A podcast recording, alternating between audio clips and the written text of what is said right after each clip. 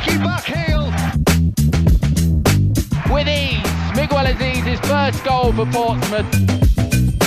Into the path of Smith Rowe, into the box. Smith Rowe scores! A really deserved first goal in Huddersfield Town colours.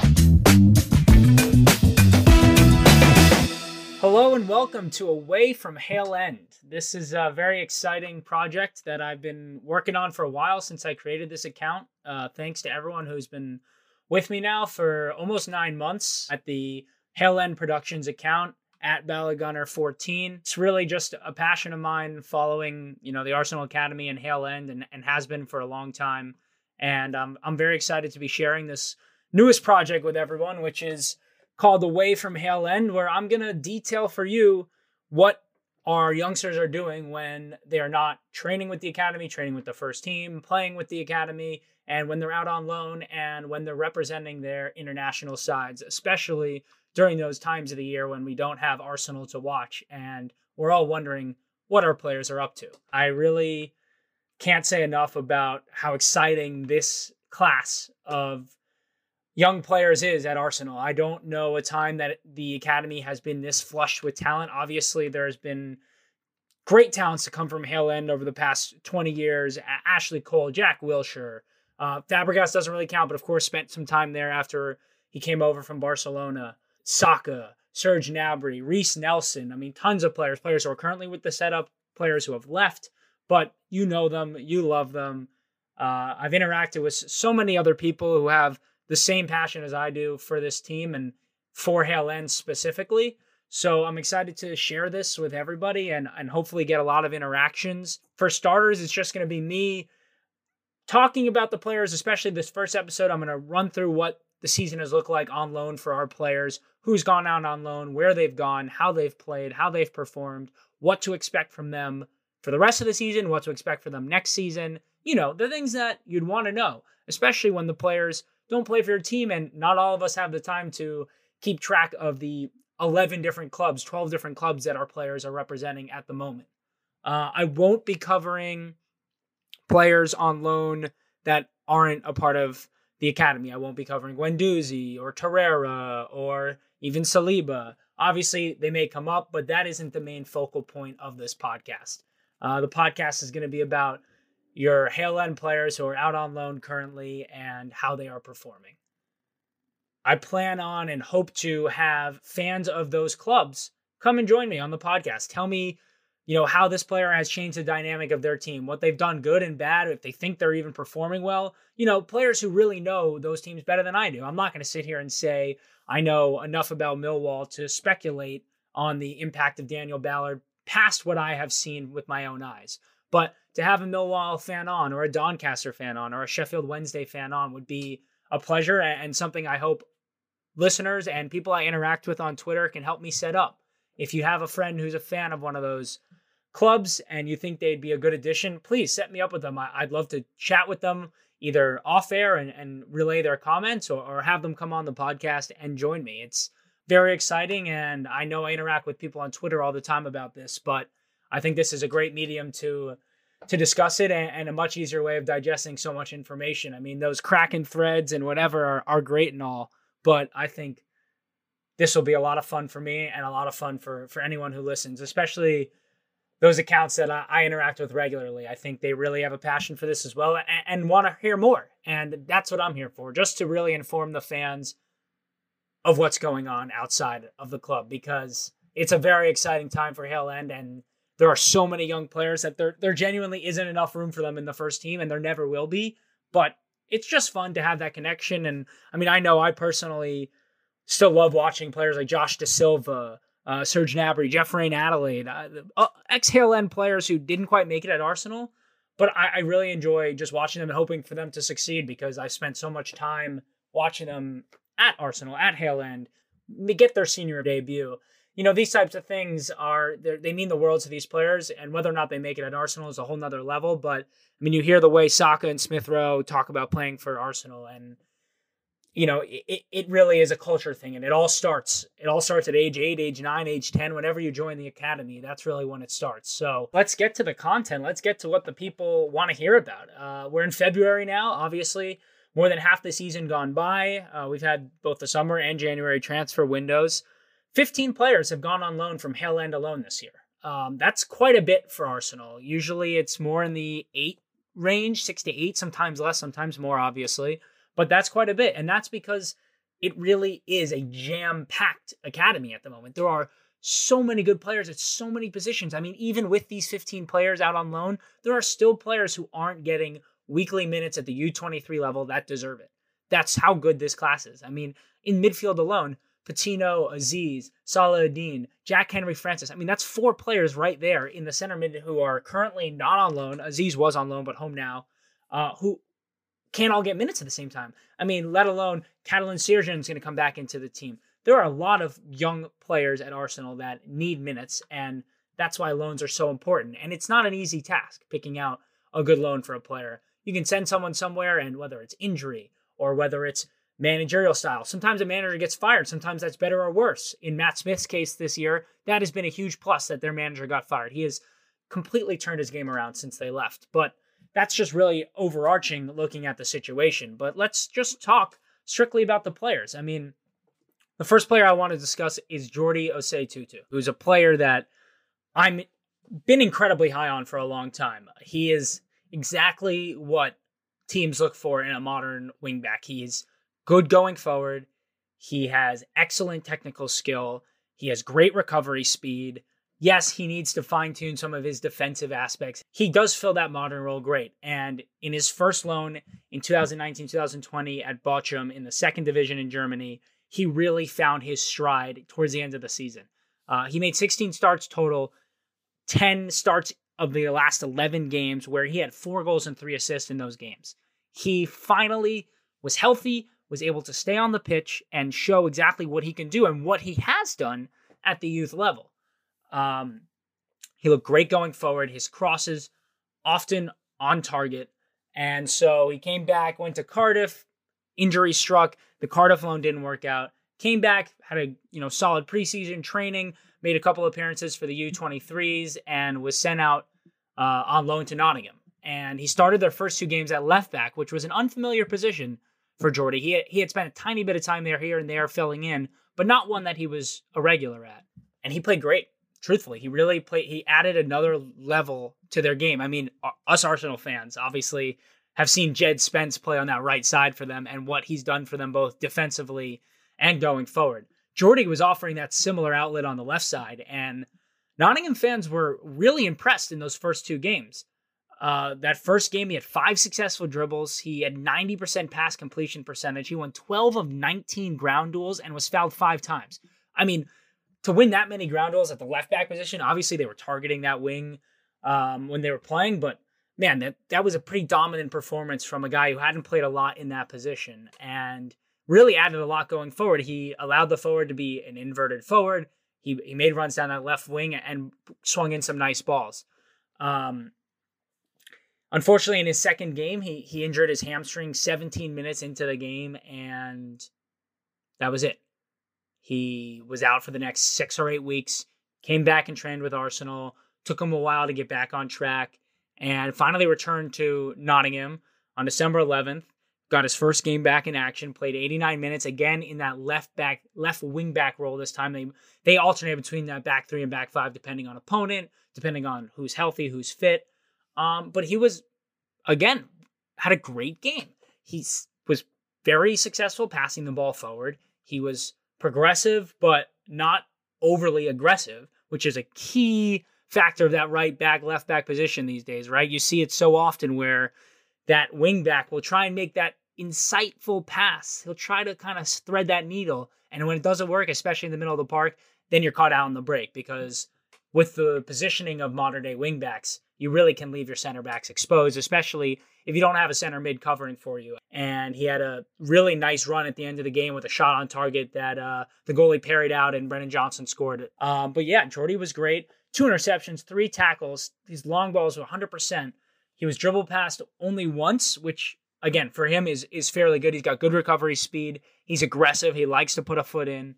Um, but yeah, something he still needs to work on, obviously but it was a great a great performance and I was excited to see him doing well at an exciting team And then second game back from injury, he gets injured again. Has to come off early. And you know what? The Arsenal recalled him. That was what had to happen. He was coming back to train. He wasn't healthy. Things weren't working out at Nottingham. But you know, Arsenal really wanted Jordi to be out on loan. They have quite a few right backs in the academy. But Jordi, they found him alone at Rotherham. He, you know, finished training in January at Arsenal, getting back to full fitness. I mean, you know, credit to him. It's been a long run uh, of injuries, and really just he's been quite unlucky. He's a very skilled player. But they found a loan for him at Rotherham. He he made two substitute appearances trying to get match fitness back. Finally made his first start this past week. And he, he played all right. It was a much more advanced role than what we saw at Nottingham, even when he was in that back five. He was really playing almost more of a right mid role with kind of that influence of defense. So Rotherham are the first place team in League One. They play an exciting style of football. And, and Jordi fit the bill. He he made one key pass. He won two out of three of his aerial duels. He he looked a little sluggish coming back from injury. Honestly, he he didn't look fully fit. But with that cover in the back five and in that more advanced role, and he had less you know straight on defensive duties, he filled that role well. And this is a good place for him to be. It's almost the level of the championship. He's playing in a team with pretty high level players who are tactically aware, who are positionally aware, and that's the kind of team he needs to play in. He he's he's at his best with the ball at his feet and overlapping on the flank, right? When he has that inverted winger coming in to create the space between the midfielder and the left back, he's able to find space in behind and his his best attribute is delivering that final ball. So, you know, we have to just hope that he can stay healthy and get these minutes. His contract does end at the end of this season. I don't know if there's a future for him at Arsenal. I don't think we'll offer him a new contract unless he really impresses at Rotherham.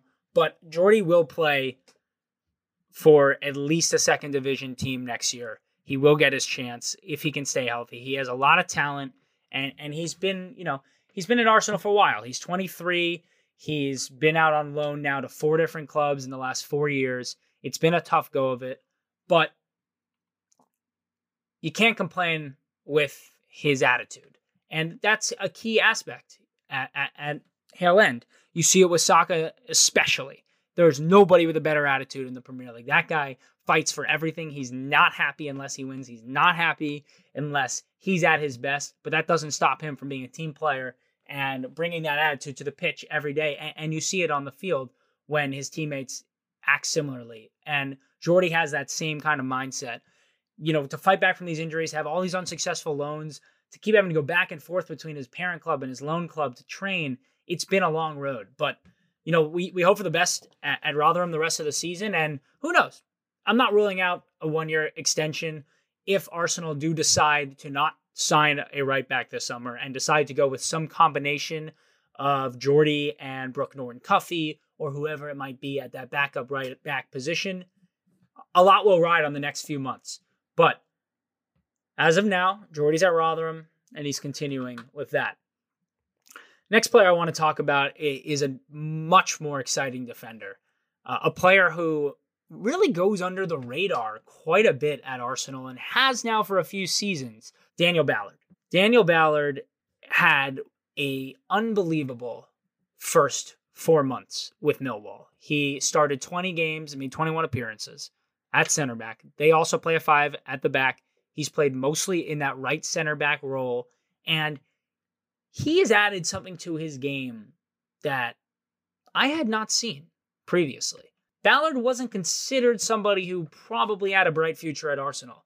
We haven't had a high ranking defensive prospect in a long time. And Ballard really has impressed at Millwall. Uh, he has scored one goal off of a corner kick. He's great in the air.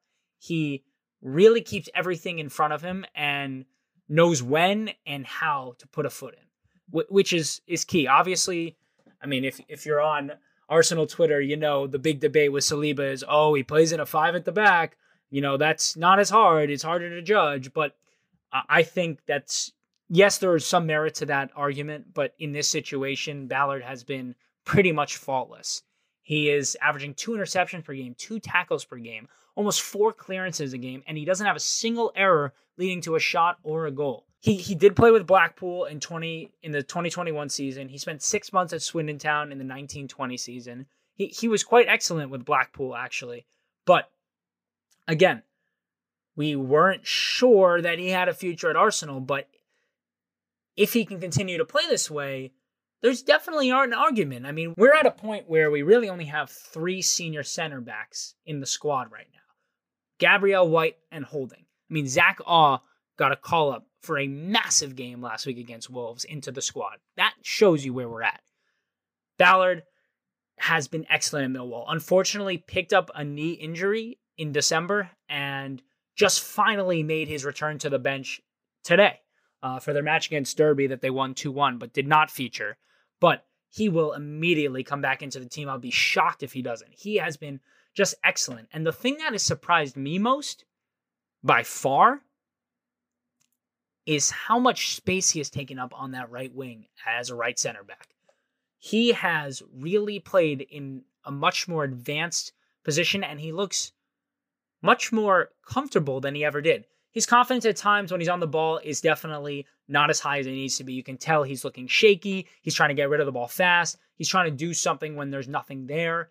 Um, and, and you see that in his pass percentages. When he's playing long balls out of the back, he's only at 31%. You know, if you watch Arsenal, that's not going to work. Gabriel and White are, are two of the best center backs in the league at playing those long balls. White, obviously, especially, and Ballard would be more likely than not filling in in that right center back role if he were to ever, you know, play for Arsenal in the future or for next season. I don't know, for Europa League, Champions League, depending on so many factors, which is obviously and will come up time and time again on this podcast, so hard to predict at the moment. I mean, whether we're in Conference League, Europa League, Champions League, or none is going to be such a huge difference on whether or not these players get a chance to play next season.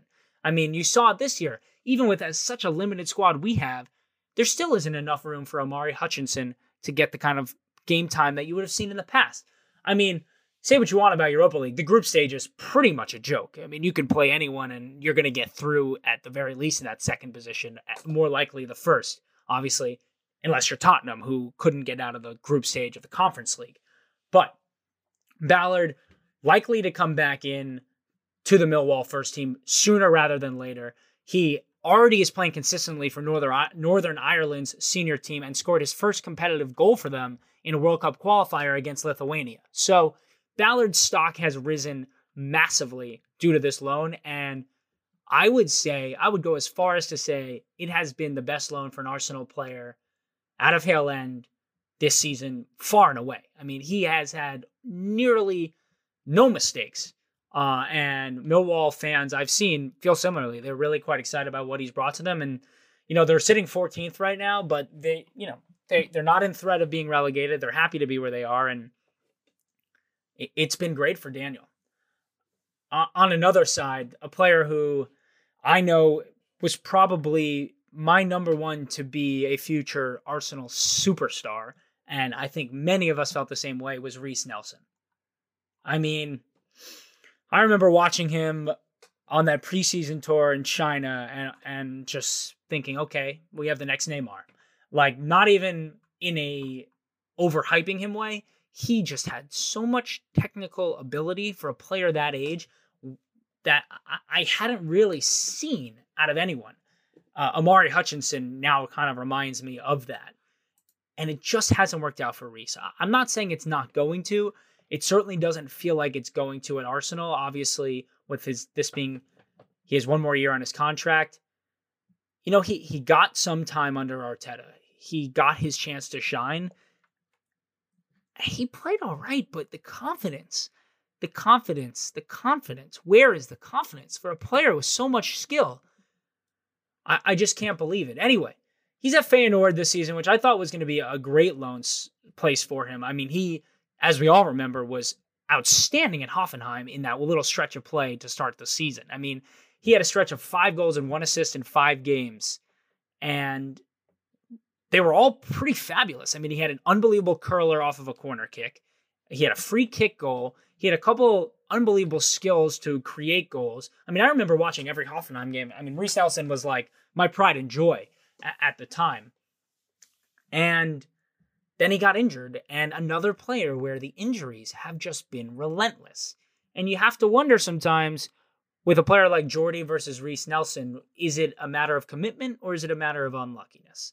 For Jordi, it truly feels unlucky. I, I can't say enough about his commitment on the pitch and from what I read and have heard about him in training. But Reiss Nelson, it, it feels like someone with that kind of skill, there's no excuse.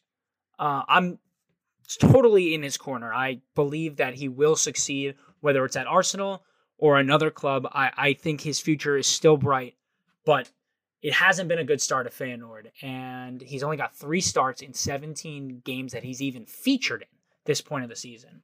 And there weren't many injuries in the first half of the year, but he's now had COVID got injured again. He's not in the team. The manager is saying that he needs to see more from him and he's a little disappointed by him, which seems to be kind of a common thread. I'm not necessarily saying that there's an issue in the locker room, but it does seem that managers think he doesn't put his all in or doesn't have the confidence to bring everything he does in training to the pitch. But he did play very well in his few starts. His his first start for Feyenoord was in the Conference League. He scored the winning goal. He was passing 86% passing. He was two shots on target, three of four dribbles successful. I mean, you know, a classic Reiss Nelson game. If you've watched him play, especially against lesser competition, he's hard to play against. He, I mean, he can take on any man. He can score from pretty much anywhere, and he always puts a dangerous ball in the box. And he did the same in his first Eredivisie start. Uh, he had four key passes. He won seven ground duels, six tackles, he was a 100% successful dribbles, 100% successful crosses, almost 90% passing accuracy. I mean, he was everywhere. He, these are the kind of performances you expect to see from Reiss Nelson, especially on loan in a division that really highlights players with his talent. I mean, think of Antony at Ajax or David Neres, what he used to do at Ajax. I mean, these these types of players really thrive in this league, and I think that's why Arsenal chose Feyenoord as a destination for Reiss. Obviously, there were links to Brighton in the summer, Crystal Palace in the summer. But this is where they sent him, and they I, I think it was for him to gain his confidence back. Unfortunately, it hasn't happened. He has one goal and one assist in 17 appearances, three starts. You know, you'd really have to think it'll turn for him at some point. But another player that I'm worried doesn't have a future at Arsenal. Uh, the way Arsenal are moving, the overload of talented players in the academy, if you don't take your chances, you're not going to get them again. He had that consistent run of games under Arteta in his first in Arteta's first season as manager. He scored that goal against Liverpool, we all remember. But you know, it's tough. Hopefully he comes back from this injury he picked up in training, gets a really nice run of games to end the season and, and gets his chance in preseason. But the way it's looking right now, uh, I'm a little skeptical that we'll ever see Reiss Nelson in an Arsenal jersey again. And that, for me, is tough because I really thought he was the future and, and an automatic lock to be a star at Arsenal. But I do think he'll succeed elsewhere. And, you know, this is a great example of the kind of thing that happened with Serge Gnabry, where you have a player who's so clearly talented, but sometimes a change of scenery and a change of lifestyle is what it takes. And sometimes you can't do that without leaving the club you spent so long at. You need to not feel so comfortable. And that's not anyone's fault. That's just a natural thing that happens. Anyone who's played sports knows that, whether it's a team sport or a personal sport, that sometimes it's not even sometimes. Confidence is key. Confidence is everything. And sometimes you need to change scenery to gain that confidence back. Speaking of change of scenery and confidence, Matt Smith at Doncaster this year, that is a player who has been a tale of two halves. He has been a regular in the team all season 32 starts, 37 appearances, only February. I mean, 37 appearances is February 23rd. That's pretty psychotic for a 21 year old center midfielder. I mean, that's a lot of games. Uh, he, he's been on loan previously, six months at Charlton in 2021 uh, from January on six months at Swindon Town in the 1920 season. Neither were bad experiences, neither were great experiences. Uh, he was quite young. Everyone obviously knows he was in that match day squad for the FA Cup final. He's lifted more FA Cup trophies than Harry Kane. No one likes that more than I do. Um, but, you know, Matt Smith had a really tough start to his season at Doncaster. He is the type of player, if you if you haven't watched him, he's the type of player that you expect out of Hale End.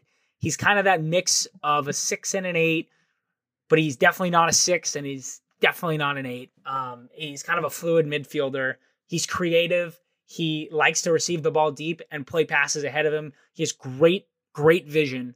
Um, can't always make the pass happen that he wants, but he sees it. He he really sees the pitch well. But to start the season, he he really struggled under Richie Wellens. He had no goals. He had no assists. He hadn't created any big chances. It really it it wasn't a system that was working for him.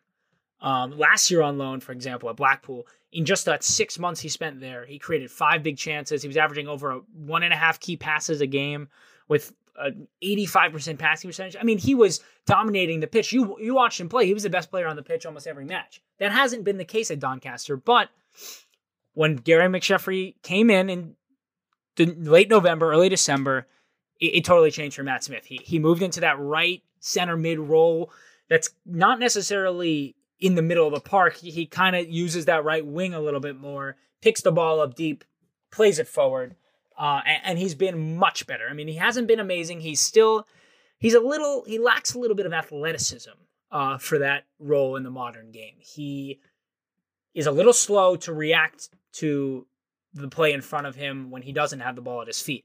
When he has the ball at his feet, he, he's great. He he has a great future in that way, but I'm not sure he has that ability to be a six eight type player in a Premier League system. If if we're thinking here, Conor Gallagher, or if we're thinking someone of that level, that kind of skill and that kind of role, that's where Matt Smith's ceiling would be. I don't think he has the athleticism to reach there, but he can really command a pitch and he's really knows how to pick out a pass. And he, he started to do that here at Doncaster now. Um, he's created four big chances in the last few weeks. He's averaging over a key pass a game now. He's he is finding his teammates. A change of system has been huge. They're playing a flat five midfield where he's really able to find pockets of space and find his teammates in those similar pockets. But again, another player where with the amount of players at Hale End currently, it's hard to see him making it to the Arsenal first team. And a couple of years ago, you wouldn't have said that about Matt Smith. He really looked to be the kind of prototype player you get out of Hale End. We'll, we'll see what happens. He's going to finish the season at Doncaster. He's only 21 years old. They're having a poor season, 22nd place in League One, which has a lot to do with some of those lower numbers for Matt Smith, obviously. They're not scoring a whole heap of goals. They're really struggling in that front and he's not surrounded by players with a similar level of technical skill as him. I mean, if you watch the games, when he receives a pass, he looks at the space behind him before he receives it. He looks at the space in front of him, and he tries to spray the ball all over the place. His teammates, not so much, losing the possession more often, not necessarily getting into the right spaces. You know, these types of things happen on loan and can often dictate whether a player has a positive or negative loan experience. Which brings me to my next player, and obviously one that all Arsenal fans are incredibly excited about, and that's Folarin Balogun. Balogun, the you know star key of Hale End at the moment, the player with the most upside potentially uh, of anyone, and and someone that we were all f- afraid of losing last season. He ended up signing that contract extension, staying at Hale End, absolutely dominant in the first half of the season at the U23 level. I mean, we all know what he can do at that level. This season, in 13 starts, he has 15 goals and four assists for the U23s. He's started the first couple games of the season uh, in the Premier League, obviously with the COVID stuff that happened. He looked a little bit weak at the Premier League level, and that's you know that's fair. That's for a 20 year old who hadn't had a lot of Premier League experience. Obviously, he looked great in those couple Europa League games as I was saying earlier, Europa League, that would be the only positive from Europa League next year would be that that's really a place to develop players. I mean, Saka is not where he is right now if we weren't in the Europa League. That is where he came in, made the difference, and absolutely shined, and then got his chance in the Premier League. Balogun, similarly, he, he came into the Europa League last season and scored a goal, created some great opportunities. He looked strong on the ball and he's now repeating that at Middlesbrough. Uh, he's been really excellent on the ball. Uh, I've spoken about this quite a bit on Twitter with some people, uh, especially Next Generation Arsenal, uh, which I hope everyone's following. They are about as good of a Hale End account as you're going to find. Um, but Balogun is now playing in a much different setup than he ever has. He's not going to be playing with players with the technical abilities that an Arsenal youth player has. He's not going to be playing those close quarters one twos that he was playing with either Biereth or Hutchinson or Patino or Saladin that helped him create all those goals that he was scoring. But he is really learning how to play that number nine role a little better. They're playing that two strikers up top uh, with him and Aaron Connolly. Connolly more of the run in behind striker, Balogun more of the come in, play the pass, play it to the teammate to your left, play it to the teammate to your right, you know, filter, move. He has that ability. You know, he, he's played a lot at the left wing uh, in his career at both the youth level and with Arsenal. He, he knows how to play those multiple positions and how to fill in the spaces, and he knows how to use his body, right? He doesn't always receive the ball perfectly, but he knows how to shield off at a defender. And something I've noticed that he's really gotten better at this season is his awareness of space. And I don't mean that when he has the ball, I mean that when he doesn't have the ball. Not only is he really getting much better at getting into those positions where he can receive the ball, but he is aware of his surroundings when he receives the ball, which is, if you ask any coach, one of the hardest things to teach and one of the hardest things to get better at because it's really all second nature. You have to be having eyes everywhere. I mean, I, am not comparing them to anybody else, but best players in the world at that, they do it so sleekly. Like you you can't even tell when you're watching. You have to slow it down, but they just take that ever so slight peer over their shoulder or that look behind or they use their body. I mean, something Saka is amazing at. They use their body to create space before receiving the ball, right? They kind of faint, making the defender move one way or the other so that they can then turn the other way or pass the other way. And, and my point being, that is what Balogun has been excellent at so far. Uh, he's got two assists. He's created a lot of dangerous opportunities. Uh, Middlesbrough, Aaron Connolly specifically, not the greatest finisher, but this formation that Wilder's playing, I think, is going to really help Balogun adapt to senior football. He can score goals, and nobody's doubting that. I don't think he needs to score any goals at Middlesbrough to convince anybody that he's going to be a prolific goal scorer. What he does need to do is get used to playing at this level week in and week out. The recovery, the speed of the game, the physicality of the game, and there's no better place to be doing it. By being paired up with another striker, he's able to both play striker and kind of that wide left wing position that he was playing at mostly this year uh, at the U23s with Biereth as that target man. So the, the best part of all of this is he's getting just experience everywhere.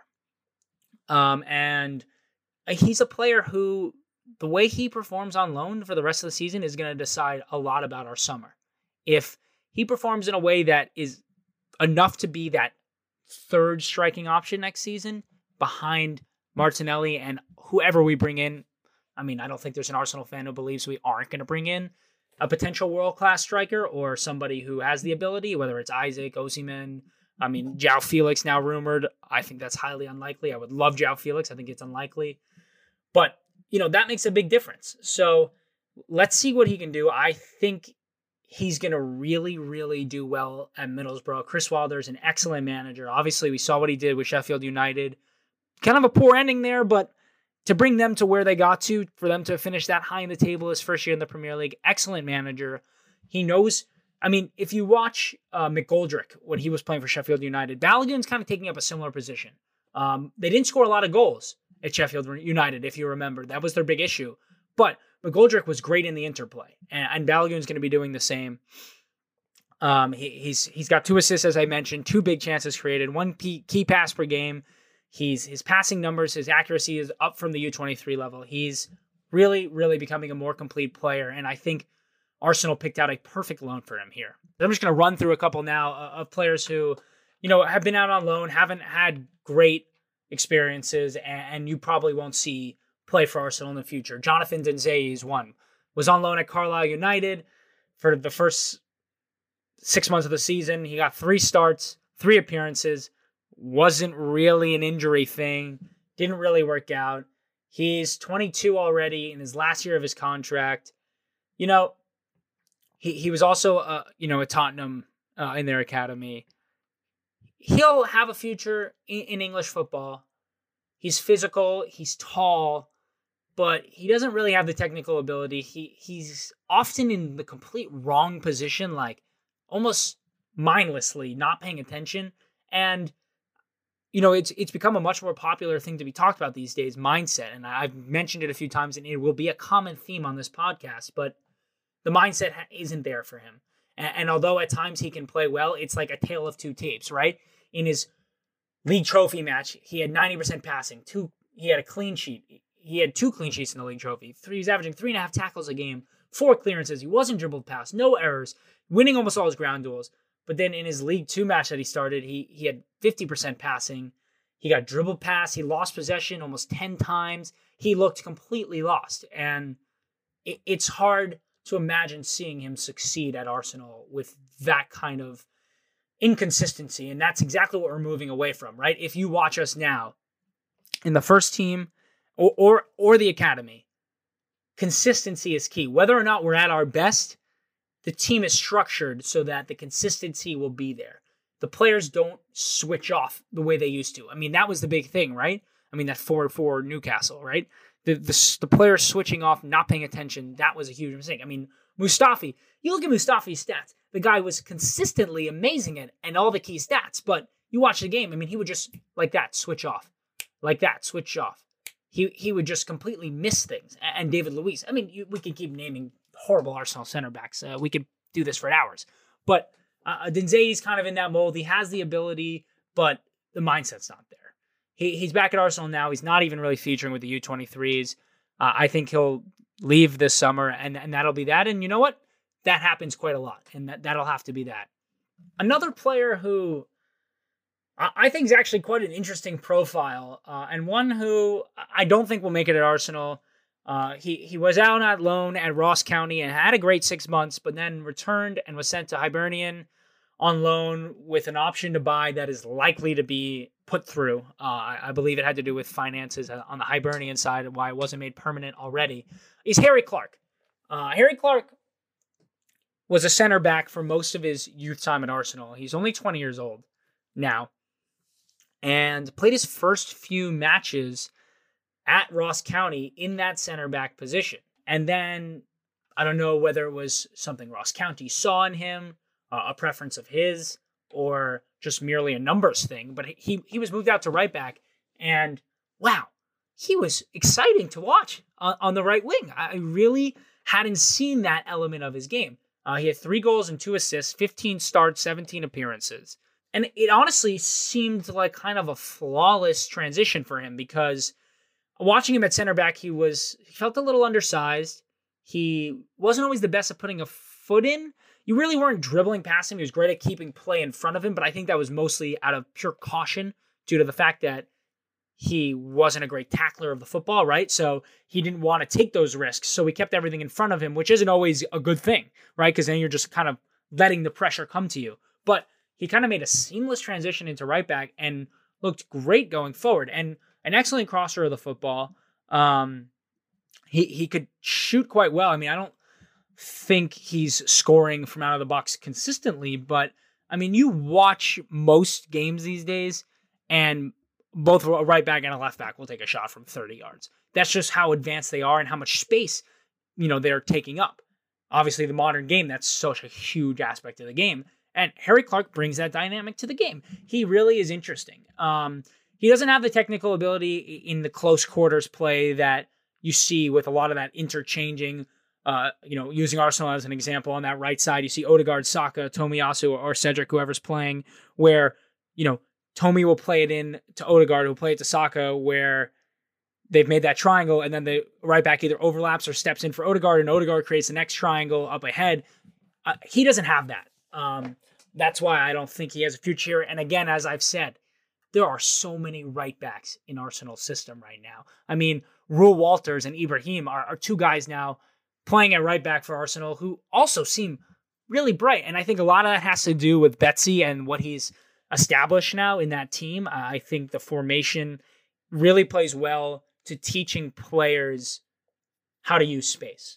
Um, players, a lot of the players at Arsenal at the at Hale End currently are le- either learning new positions or being put in new positions or are learning new skills by being in those positions. I, I mean, it's countless, and that's not what I'm here to discuss. But I, I do think that is another reason uh, why Harry Clarke will be on his way out. Uh, he just picked up an injury when he got to Hibernian, hasn't featured for them quite yet, but he'll be back shortly. And I think I think he's going to be a fun one to watch in the future. He'll he'll play for Hibernian. Uh, maybe he'll make a move in a couple years to you know either Celtic or Rangers or back to England. But I do think he's a name to watch, and he has surprised me. That's all I'll say. Of all the players on the list, he's probably surprised me positively more than anybody. Another player in Scotland who has just been sent out now in in January is Tim Akinola.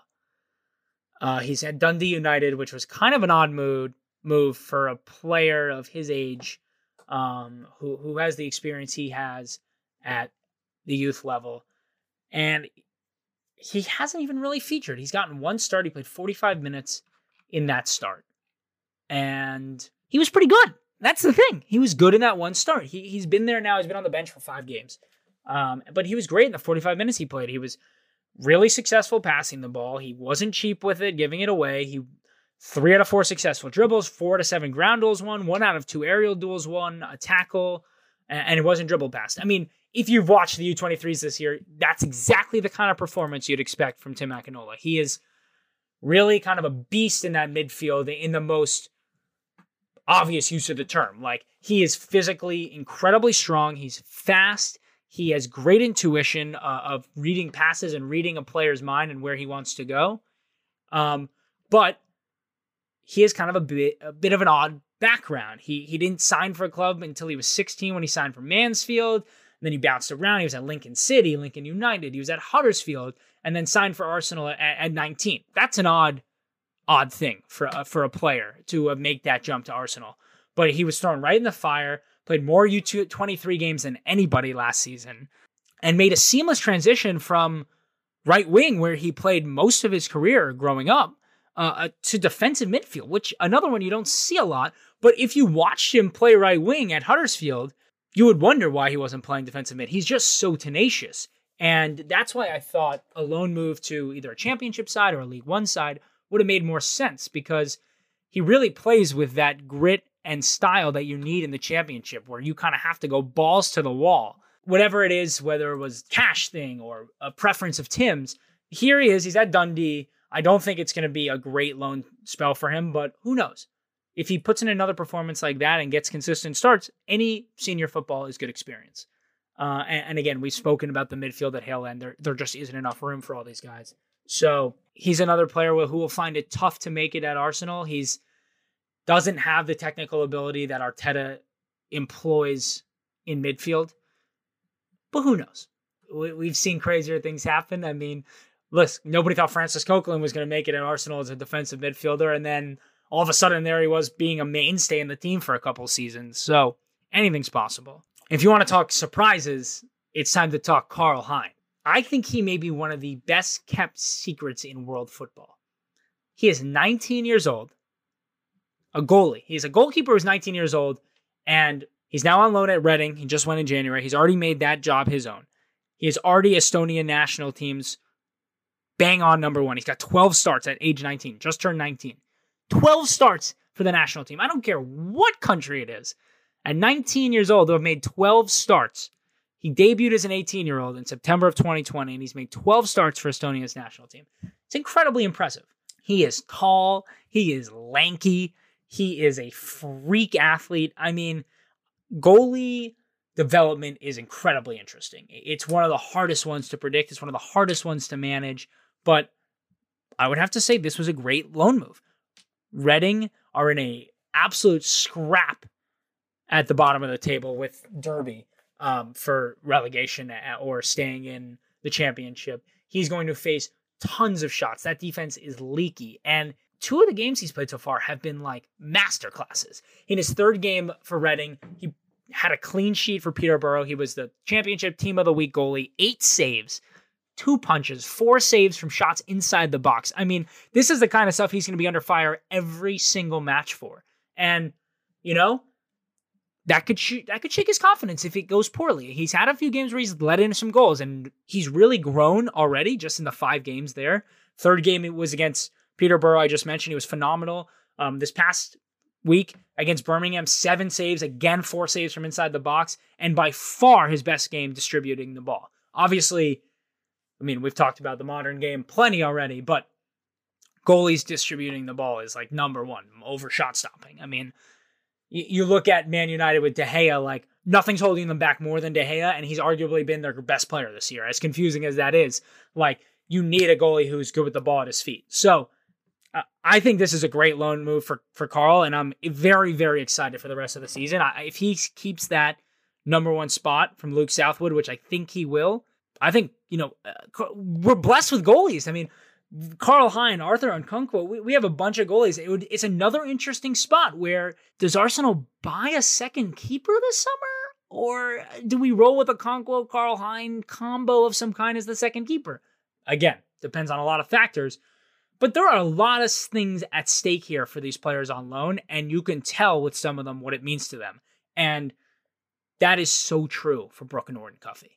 Uh, I mean, how much time do I have? He is my favorite prospect at Hale. Obviously, he doesn't have the ability of Omari Hutchinson, Charlie Patino, Salah-Eddine. I don't need to keep naming players, but I don't think any of them will have an impact in the first team faster than Brooke. He is a freak athlete. I mean, for those American football fans, it's like watching a running back play right back. He is so fast. He is so strong. He is he has such good lateral movement. I mean, anytime you watch him, it, like he won't even be near the ball, and you'll just see him flying or running or jogging on the pitch, and he immediately attracts your eye. He's just so physically dominant for his age. 18 years old. Uh, started the season, he was 17. He has excellent crossing ability. I think what's most underrated about him is his ability to decide when to cross, right? It's not just crossing, it's not just getting to the byline and shoving it back across goal. It's picking out your moments, right? If you receive the ball just above the box with some space, which is quite often the case for wingbacks, that's where they can be very dangerous. It's good to play in a ball from there and mix up your deliveries low, high, different angles.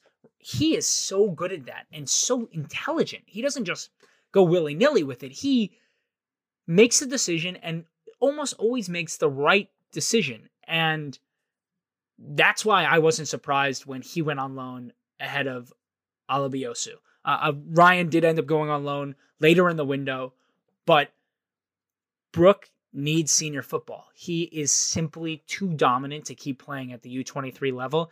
He his biggest weakness, and that's it's a weakness that almost every young defender has, is his positioning and lapse of concentration at times. But at the U23 level, with his speed and recovering abilities, it, it doesn't even make a difference. He nobody's getting by him and then continuing to get by him. He always regains that inside position. And so far at Lincoln, that's been the case. He's at Lincoln now, Lincoln City. He's made three starts, seven appearances, and this most recent one, although they lost against Bolton, he was unbelievable. His crosses, his one twos he was playing, the dribbles he was making to get by players. I mean, I'm very, very excited for him. And I think if he continues to stay healthy, first and foremost, and continues to perform well at Lincoln, you are likely to see him feature heavily in the preseason and potentially be your right back cover for Tomiyasu along with Cedric next season. I think that's my absolute hottest take from this episode is that Brooke Norton-Cuffy will be featuring for Arsenal regularly next season, assuming we make European football of some kind. I will continue to laud him over the course of the next few weeks unless things change. I he has been the player I've been watching most closely all season, and I'm just very excited that he went on loan at this time because I really do think this was his only chance at being a key member of the first team next year, and he's already proving to be taking that chance in stride. Talk about mentality. This is a kid with a strong mentality. we just spoke about Ryan, so I'm just going to go right to him next. Ryan Alebiosu on loan at Crewe Alexandra, 19 year old right back. He played quite well at the U23 level this season. Not somebody going into the year that I thought was going to even necessarily get as much game time as he's gotten. Uh, he, he had 12 starts, 14 appearances total for the U23s this year, uh, a goal and seven assists. Seven assists for Ryan. He's started all four games that he's played in. Uh, he's just recently picked up a knock, so hasn't played the last couple of games. But he's doing the same thing he was doing at the U23s. He's averaging one key pass per game, 80% passing, one successful cross per game, two and a half tackles per game, two clearances per game. The kind of numbers you want to see from a player playing in a defense that takes on a lot of pressure. I, I don't think it's likely he features for the first team next year. I think it's likely you'll see him go on loan for a full season next year, hopefully to a championship side. But remember, not every player can possibly make it at Arsenal. Not a possibility. This is a great loan spell for him. He'll have another good one hopefully next year.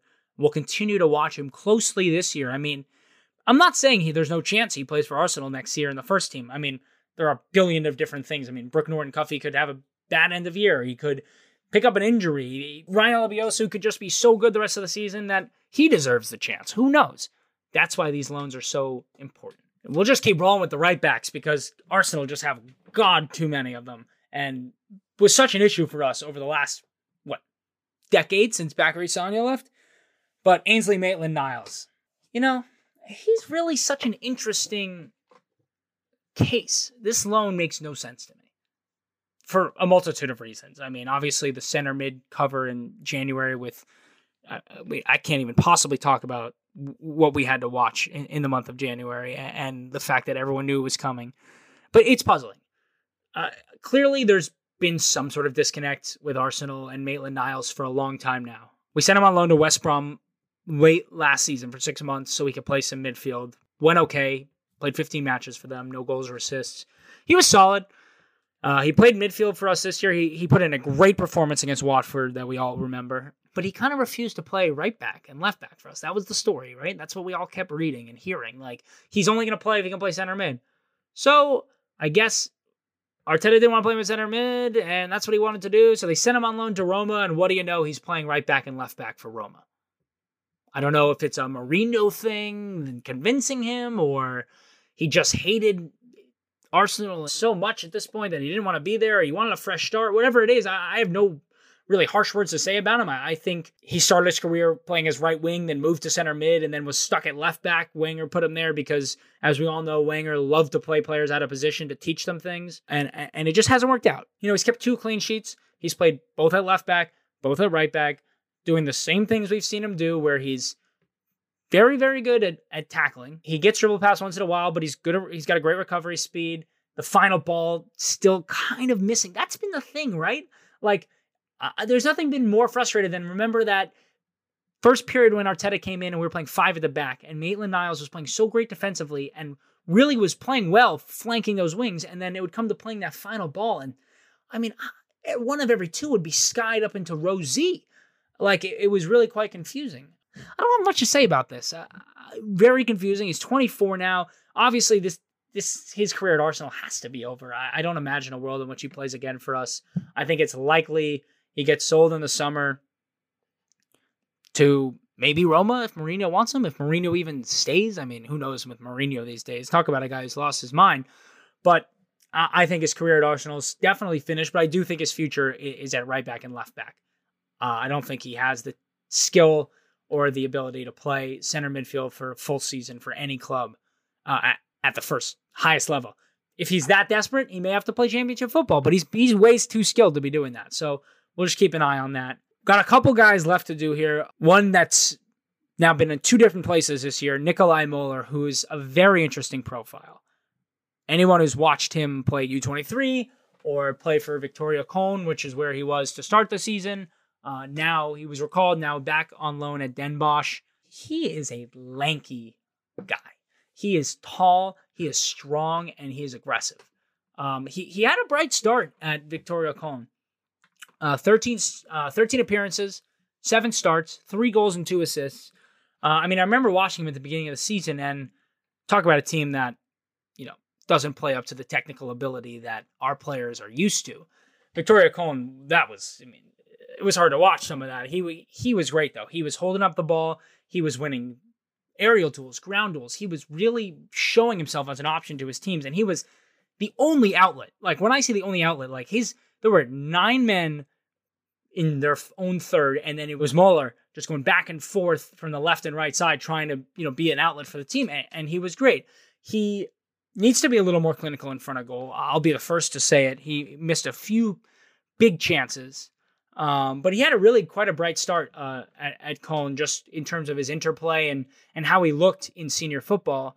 And unfortunately, in one of those freak things where you know you go up for a header and the player behind him kind of pulled out the chair, like didn't ended up not going up for the challenge. So Moller landed right on his back. He he was out for a little while, and then right when he was coming back, he got COVID. So that alone just kind of it went south. Towards the end, he he scored a few goals in, in the Landeskapel Cup, which is like a, a regional cup in, in, Germany.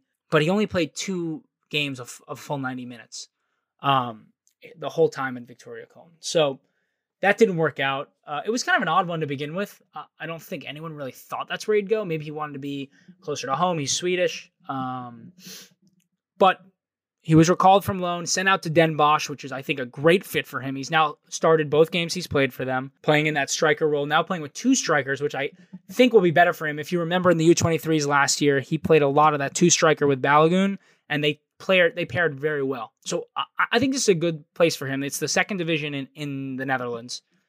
And we'll keep an eye on that. I'm he's a player who has a very bright future. Again, Arsenal has so many young players. There's no way of predicting, but he'll play this season on loan. He'll definitely go out on loan again next year, hopefully to a championship side. And he he definitely has a bright future. He's so athletically skilled and so technically skilled for someone of his height. Like his his ability with the ball at his feet is quite surprising. Like it doesn't always look pretty, but he gets the job done. And if he can get more clinical in front of goal, he's, he's definitely got a future. And, and speaking of, I mean, technically skilled, Tyreece John Jules. Talk about a guy who has it all. He may be the most well rounded number nine Arsenal have anywhere in the ranks, from Lacazette down to Khayon Edwards. But he, man, he can't stay healthy. He went to Blackpool to start the season. He he spent last year he spent at Doncaster. He spent six months at Lincoln City in 2020, both plagued with injuries. Good moments at both, highly spoken about by both managers, but plagued by injuries. Goes to Blackpool. You know, he got a run of games, nine starts and 12 appearances but they kind of forced him out to the wing. He played some games at left wing, he played some games at right wing. He's a true number nine. He needs to be playing as a sole striker up top, coming back to the ball, then using his positioning to find space in behind. I mean, the kind of stuff you see from number nines. Lacazette is an example of that. Obviously, not one that we're all too fond of at the moment. I mean, he he's definitely struggled in front of goal. But Tyreece John Jules is a player in that mold. He had two assists in an EFL Cup game early on, a couple games in and he just didn't impress the manager at left wing. He struggled. Not a position he wants to play, not a position Arsenal sent him on loan to play. Kind of an odd situation. He never got his chance at striker. He didn't pick up an injury, and the manager just dropped him from the team altogether. Like, not even just to the bench, like, just wasn't making the squad. That was that. Kind of his season ended there with them, and he got recalled in January, sent back out to Sheffield Wednesday where Darren Moore is the manager whom he did play under at Doncaster in 2020, 2021, and he played very well under. So it made sense. He had five goals and three assists for them. It's an exciting time at Sheffield Wednesday. They are trying to get promoted. I mean, these are the kind of matches you want a striker to be in where the goals mean a lot. Uh, John Jules got one appearance as a substitute, picked up an injury.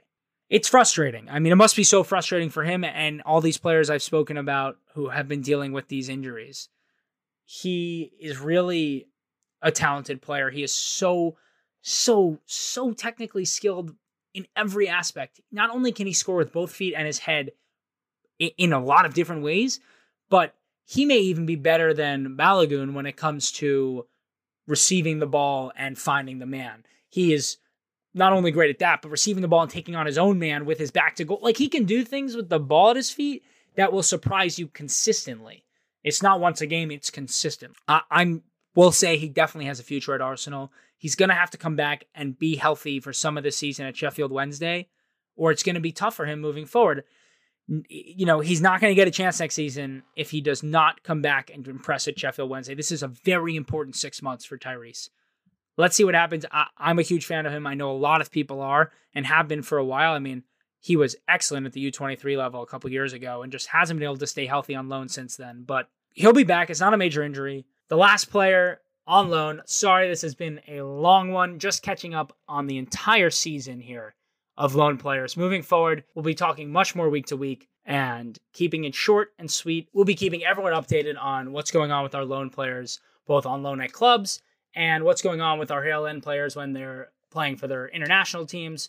But the last player, just to touch on, Miguel Azeez uh, spent the first six months of the season at Portsmouth, uh, was recalled in January. He, you know, he had an interesting time there. He he made eight starts and ten appearances uh, in six months. He had an injury, but couldn't really get consistent game time. I really thought Danny Cowley, who's the manager there, would have been perfect for him. He was the manager who managed Smith Rowe at Huddersfield and really did so great. Another one that it made perfect sense to loan. And it just shows you like there's no such thing as a sure thing when it comes to loans. You never know how it's going to play out. There's too many factors you can't control. And oftentimes things like this happen where it just didn't work out. Azeez came in, he played his first few matches as a number 10 uh, in that kind of free roaming position. And it didn't really suit his game so much. He is a creative player, Azeez, and we all know that. He has unbelievable ability. But he needs to pull the strings from a little bit of a deeper position and have the players in front of him where he can kind of see them better than rather than at his side and trying to play balls in from behind that way, if you follow. So he kind of struggled there. He was losing possession too much. He didn't, you could tell he looked uncomfortable on the ball that high up the pitch as his starting position, right? He's good with receiving the ball that high up the pitch when he's already been a part of the play. But for him starting position there, he never really got into the games. He then moved into a deeper role and really hit the ground running. In the five games he started in a deeper role as kind of that hybrid 6 8 pivot, he uh, made 10 key passes. He had a goal and an assist, a great goal from inside the box uh, with a first time rocket into the top corner. Again, another player where the biggest issue was the players around him were not up to par technically the way he is. Uh, and we've seen it now with him back at the U23 level. He, he really needs to play some senior football. He's too talented to be playing either at Portsmouth or at the U23s. He needs a loan to a championship side or a Bundesliga side, I think would be great for him. Somewhere where he can really play with players of similar ability and get up to speed because the big thing for him now is just going to be that. Like he's not up to the speed of senior football. He even looked a little slow in that U23 game, just from a lack of matches. You don't want to waste and stall somebody with that. So it's a big six months for him now back with the U23s. Needs to play consistently, needs to get back up to his form, needs to play in the preseason, and then more likely than not, go out on loan. I think Bundesliga would be the best place for him. Get a full year of senior football, and he's a guarantee to make it at Arsenal or a Premier League club. He is very, very talented, and there's no doubt about that. Well, unless I've missed anyone who's gone on loan, we've now detailed all 15 players who were either out on loan at some point this year or currently out on loan or a mix of both. Uh, obviously, we have those six players who were recalled from the loans, of which four went back out on loan. And I will, I've promised to keep this much shorter moving forward. Just wanted to start it off hot with going through everybody who's from Hale End and gone out on loan this year. Every week, Thursdays, we will be posting this podcast keeping you up to date on what's happened in the past week with players away from Hale End. And please reach out to me on Twitter at Balagunner14. Handle name is Hale End Productions. You can DM me, you can tweet at me, whatever you want, whatever questions you have. I'd be happy to have people come on, discuss players. Please hook me up with fans of any of these teams that our players are on loan at. I'd love to have them on, tell us about what they've seen in their own team that's changed since a End player has come through, what hasn't gone right, what has gone right. Just want to be here to inform people who have the same passion as I do about Hale End and our players. And I always, you know, when I don't have the time, I always wish there was a place I could go to find this information. So I hope to bring that to everyone else who has that same passion because if there's one thing I've learned from creating this account is I'm not the only one who loves watching our academy players and, and really has a pride in it and really f- just feels differently when they find a End player make it at Arsenal with the first team. And you're seeing that with Saka and Smith Rowe right now, and hopefully many more to come. And this is where it all starts, man. I mean, Smith Rowe, everyone talks about that Huddersfield loan as being the difference maker. That's when he really made a big step up and was able to come into the first team that next season. I mean, Jack Wilshere did it at Bolton, Ashley Cole did it at Crystal Palace. There are endless, endless numbers. You're looking at it right now with other clubs. Conor Gallagher at Chelsea, uh, Armando Broja Chelsea, also from Chelsea. There are just this is such an important time and such an underrated aspect of the game, and I'm just excited to discuss this with people as passionate as I am and and who want to learn more about the Arsenal players out on loan from Hale End. So. Thanks for listening, and please reach out with any questions, comments, anything you want to say. Happy to talk. Always love interacting with fans, and we'll talk next week.